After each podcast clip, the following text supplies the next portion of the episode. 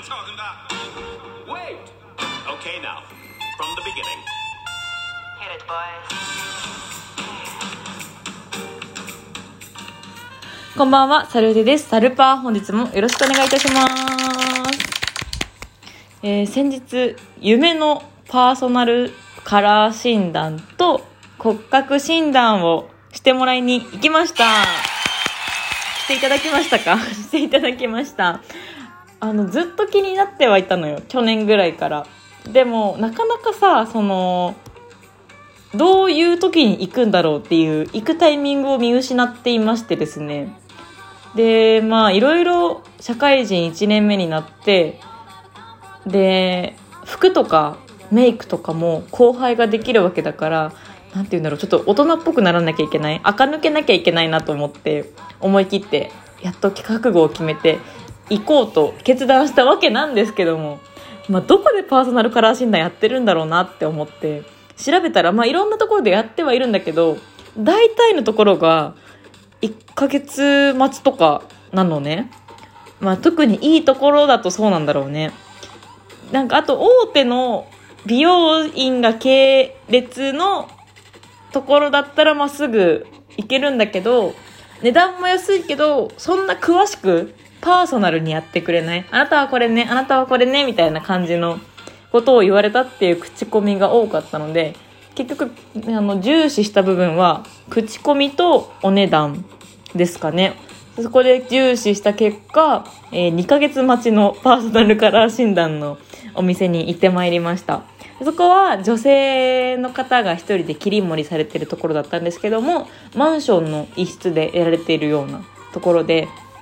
で、1月に予約して、3月にやっと行けるってなったんですよ。で、まあ2ヶ月ぐらいずっとバクバクしてて、で、パーソナルカラーっていうのは、まあ、大きく分けて4つに分かれるんですけど、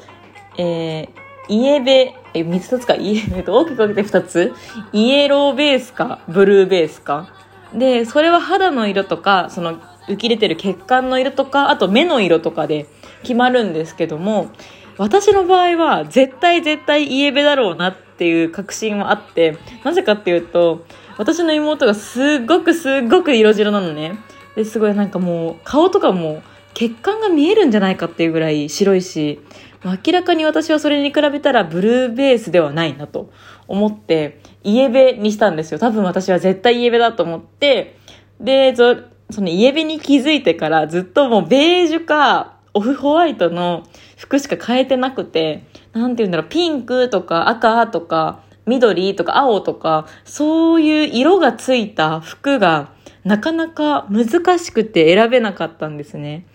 で、このパーソナルしたカラー診断を受けてから、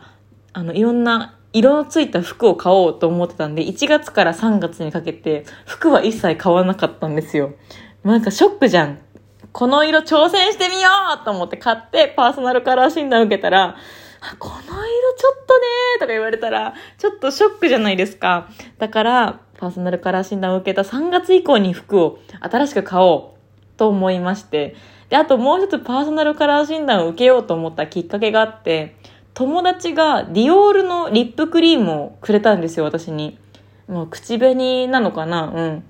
くれたんですけども、その色が、なかなかなんだろう、どぎついピンクというか、あ、あの、ディオールをもらったのはすごく嬉しかったんですけども、なんか、あ、この色は私普段つけないなと思って、で、この付け方はどうすればいいんだろうって思って、なんかせっかくいただいたものだし、しかもディオールって私すごい初めてのデパコスだったから感動したんですけども、付け方がわかんなくて、ああ、これパーソナルカラー診断をして、なんかね、付け方とか教えてもらえたらいいなと思って、それが予約するきっかけになったわけなんですよ。そのディオールのリップなんですけども、友達になんでこれに、この色にしたの？って聞いてみたんですよ。あの、なんか、あれじゃない、あれじゃないですよ。怒って、なんか、なんでこの色にしたのよ？みたいな感じじゃなくて、えー、かわいいなんでこの色にしてくれたの？って感じで優しく聞いたんですよ。そしたら、あの、そのリップの名前があるんですけど、まあ、ディオールに限らず、まあ、リップクリームっていろいろ名前があるじゃないですか、色ごとに。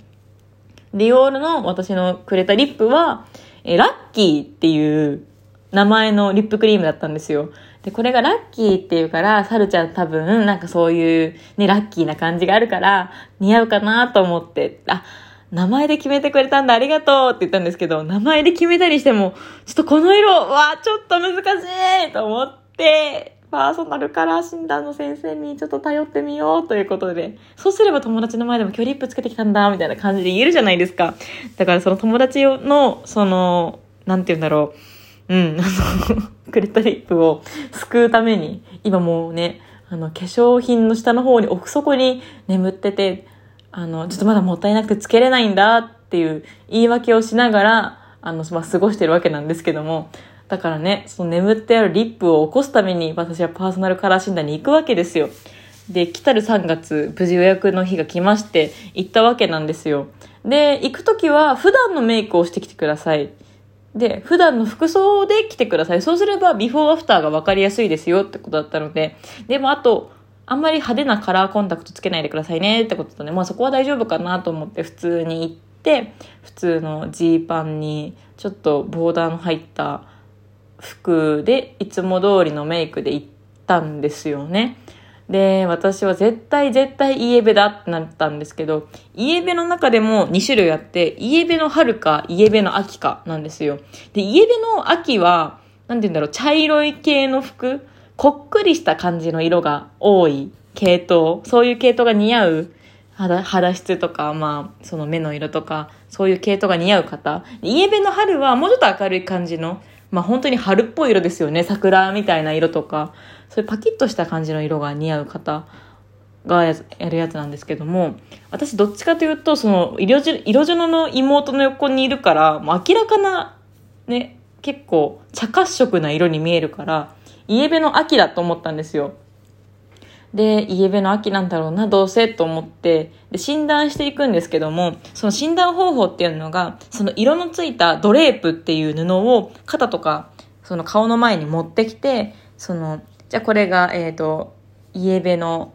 春です。ブルベの夏です。イエベの秋です。ブルベの冬です。とかいろいろやりながら、肌にこう、布をね、当てていくんですけども、その布を当てると、その顔の血色感が、その布によって変わるんですね。これ本当に不思議だなと思ったんですけども、でどんどん当てていくと、その、やっぱり、そのブルベの色に当たると、その、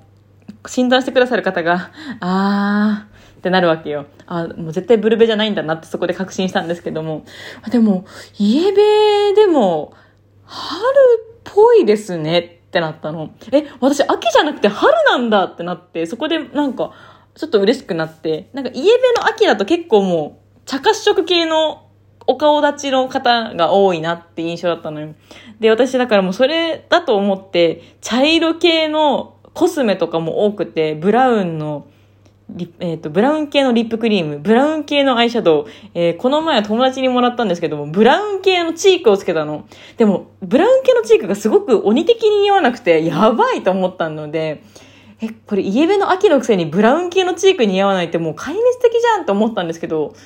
イエベの春だったんですね、私。だから結構似合う色とか、そのカラー系の色が多くて、もちろんイエベの秋もカラー系の色はあるんだけど、イエベの春の方がなんて言うんだろう、これからの時期ね。春だからね。春だからまあこれからの時期服屋に並んでることが多いよっていうのをアドバイスされて、でそのドレープと全く同じ色の色彩表みたいなのをいただいて、これを参考にして服選びするといいよとか、コスメとかこういうのも選ぶといいよってなったんですよ。で、骨格診断に行きましょうってなったんですけど、骨格診断はもうなんとなく分かってて、私絶対骨格骨格ウェーブだなっていうのは分かるんですよ。骨格ウェーブっていうのは結構下半身が出てる人、お尻が大きかったり、太ももが太かったりする人が骨格ウェーブなんですけど、まあ、骨格ウェーブって女子アナが着てそうな服が多いので、ちょっと私そんなにブリブリした服あんまり着たことがないので、え、ちょっと嫌だなと思ったんですけども、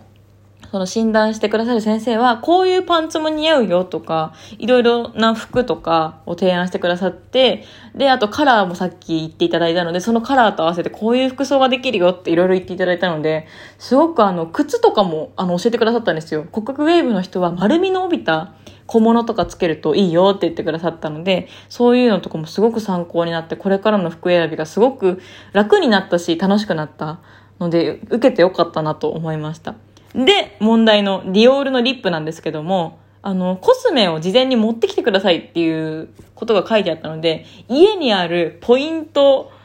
メイクの、そのポイントメイクっていう、まあ、色がついてるコスメとかを全部持ってたんですよ。もうアイシャドウ、リップ、チーク、すべてを持っていき、で、まあいろいろ昔買っていたブルベに、明らかにブルベのアイシャドウとかを持ってって、で、いろいろ見てもらった結果、あの、その、ディオールのリップと、そのブルベのアイシャドウだけ排除されて、えー、こちら結構似合いますねって言われて、あ、もうあのディオールのリップはダメなんだと思って、このディオールのリップあれね、そうね、